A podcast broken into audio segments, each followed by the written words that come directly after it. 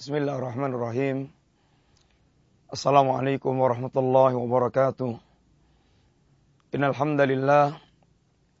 wassalatu wassalamu ala Rasulillah wa ala alihi wa ashabihi wa mawalah. Wala haula wala quwata illa billah amma ba'd. Alhamdulillah para pemirsa yang rahmati Allah Subhanahu wa taala.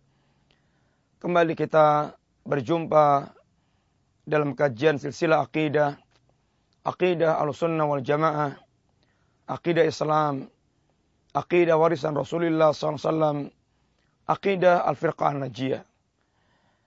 Kita insyaAllah masih melanjutkan pembicaraan tentang syurutu la ilaha illallah, syarat-syarat kalimat la ilaha illallah,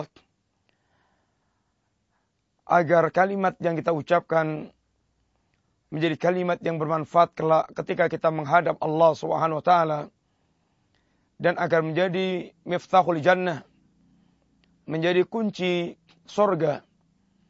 Karena tanpa dipenuhinya syarat-syarat tersebut, maka tidak akan kalimat ini menjadi miftahul jannah.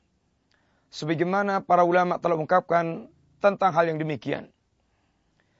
Dan para ulama menyebutkan syurutu la ilaha illallah dengan tujuh syarat yang pertama al-ilmu, yang kedua al-yakin, yang ketiga asidku, yang keempat al-qabul, yang kelima al-inqiyat, yang keenam uh, al-ikhlas, yang ketujuh al-mahabbah. Dan kita telah melewati di antaranya pembahasan tentang syurutu la ilaha illallah. Yang pertama al-ilmu, yang kedua al-yaqin, yang ketiga asidku.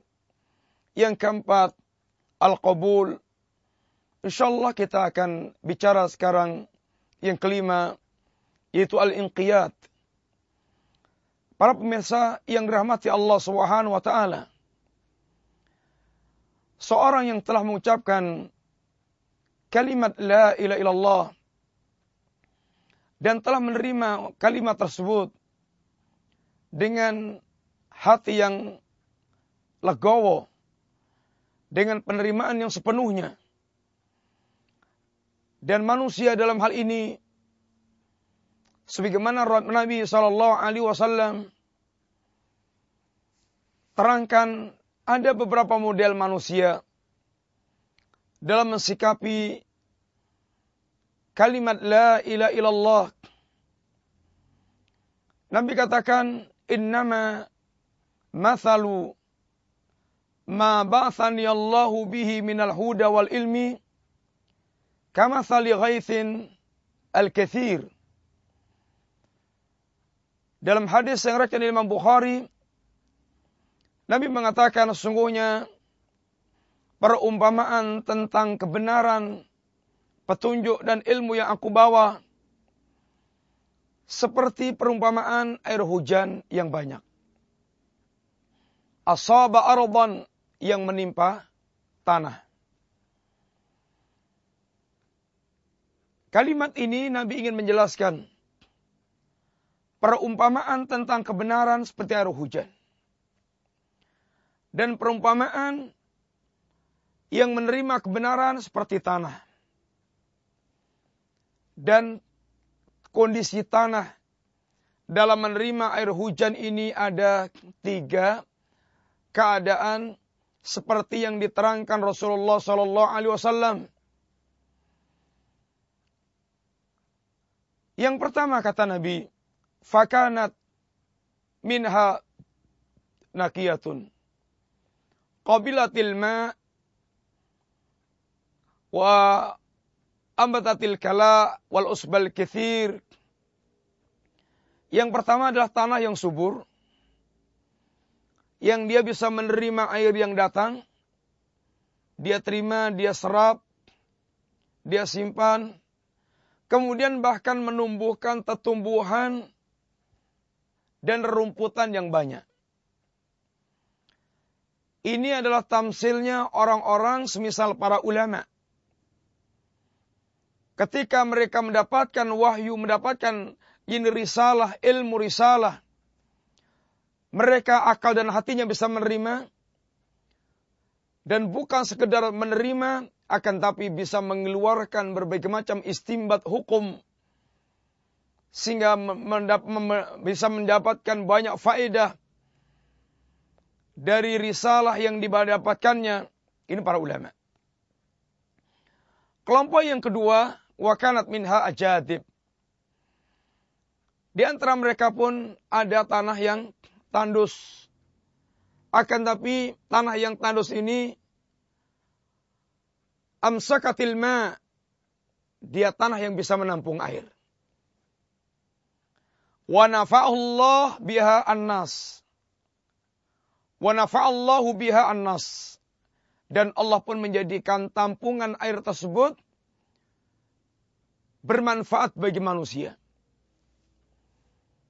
fasharibu, fasharabu, wasakau, wasara'u. Ada yang mereka mengambil untuk diminum. Ada yang mereka pakai untuk mengairi. Ini untuk ingin meminumi ternaknya. Ada yang mereka pakai untuk mengairi sawah, ladangnya. Sehingga orang bisa mendapatkan manfaat. Ini kelompok yang derajatnya di bawah para ulama yang masih mereka bisa menampung, menghafalkan, memiliki ilmunya walaupun tidak sekelas para ulama akan tapi dengan itu dia bermanfaat pada bagi orang lain. Kelompok yang ketiga yang paling buruk wakanat minha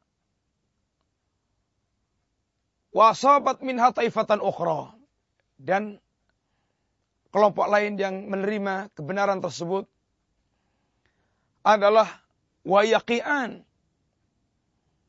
yaitu qi'an ma tumsikul ma wala tumbitul kala tidak menampung air, tidak pula bisa menumbuhkan tumbuhan, sehingga betul-betul tandus dan tidak menampung. Hanya untuk lewat. Kelompok ini kelompok yang terburuk. Maka Nabi katakan, Dalika masalu man faqwa fi dinillah, man faqiya fi dinillah, fa'alima wa.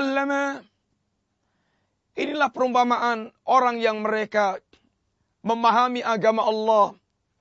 Dia pun berilmu dan dia pun mengajar. Ini ini perumpamaan kelompok yang pertama dan kelompok yang kedua. Dengan perbedaan tingkatan antara keduanya. Mereka Allah berikan kefakian agama. Mereka Allah berikan kemampuan untuk mengajar. Mereka Allah berikan kemampuan untuk mereka berilmu dan mengajar. Ini adalah kelompok dua kelompok yang pertama dengan perbedaan tingkat yang ada pada mereka. Wa man lam yarfa ra'san dan orang yang mereka tidak mengangkat kepalanya. Ini orang yang sombong. Orang yang mereka menyombongkan diri dari kebenaran yang datang. Walam yakbal hudallah dan mereka tidak menerima petunjuk Allah. Ini kelompok yang ketiga yang buruk. Ah, kelompok yang dua. Mereka lah orang-orang yang memiliki sifat istislam, mereka memiliki sifat al-inqiyat, mereka menerima dan mereka mewujudkan kebenaran yang datang. Ketika menerima kalimat la ilaha illallah maka mereka menerima dengan lega hati dan mewujudkan dengan amalan badan mereka. Dan ini merupakan sifatul mukminin yang apabila mereka tidak menerima dan kemudian tunduk dan patuh dan melaksanakan maka mereka bukan mukminin. Fala wa rabbik la yu'minuna hatta yuhakkimuka fima syajara bainahum. Thumma la yajidu fi anfusihim harajan mimma qadaita wa yusallimu tasliman. Demi Allah Rabbmu, tidaklah mereka dikatakan beriman hingga yang pertama mereka memiliki kesanggupan untuk bertahkim terhadap Rasulullah sallallahu alaihi wasallam. Yang kedua, tidak didapatkan di hati mereka perasaan berat untuk menerimanya. Yang ketiga, mereka tunduk patuh setunduk-tunduknya, sepatuh-patuhnya. Al-inqiyad wal istislam.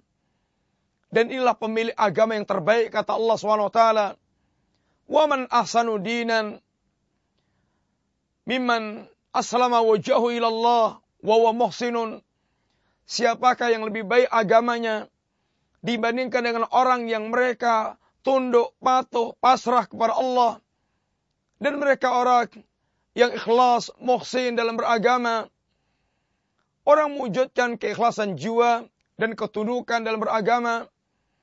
Dan Allah katakan pula, wa ma yuslim wajhahu ila wa wa muhsinun faqad istamsaka bil urwatil wusqa Barang siapa yang dia menyerahkan dirinya kepada Allah, dia tunduk, dia patuh, dan dia pun berbuat ihsan, maka ini telah memegangi al-urwatul wusqa kalimat la ilaha illallah. Dia tunduk, dia patuh, dia wujudkan apa yang Allah kendaki, maka ini orang yang betul-betul telah memegangi kalimat la ilaha illallah. Para pemirsa yang rahmati Allah,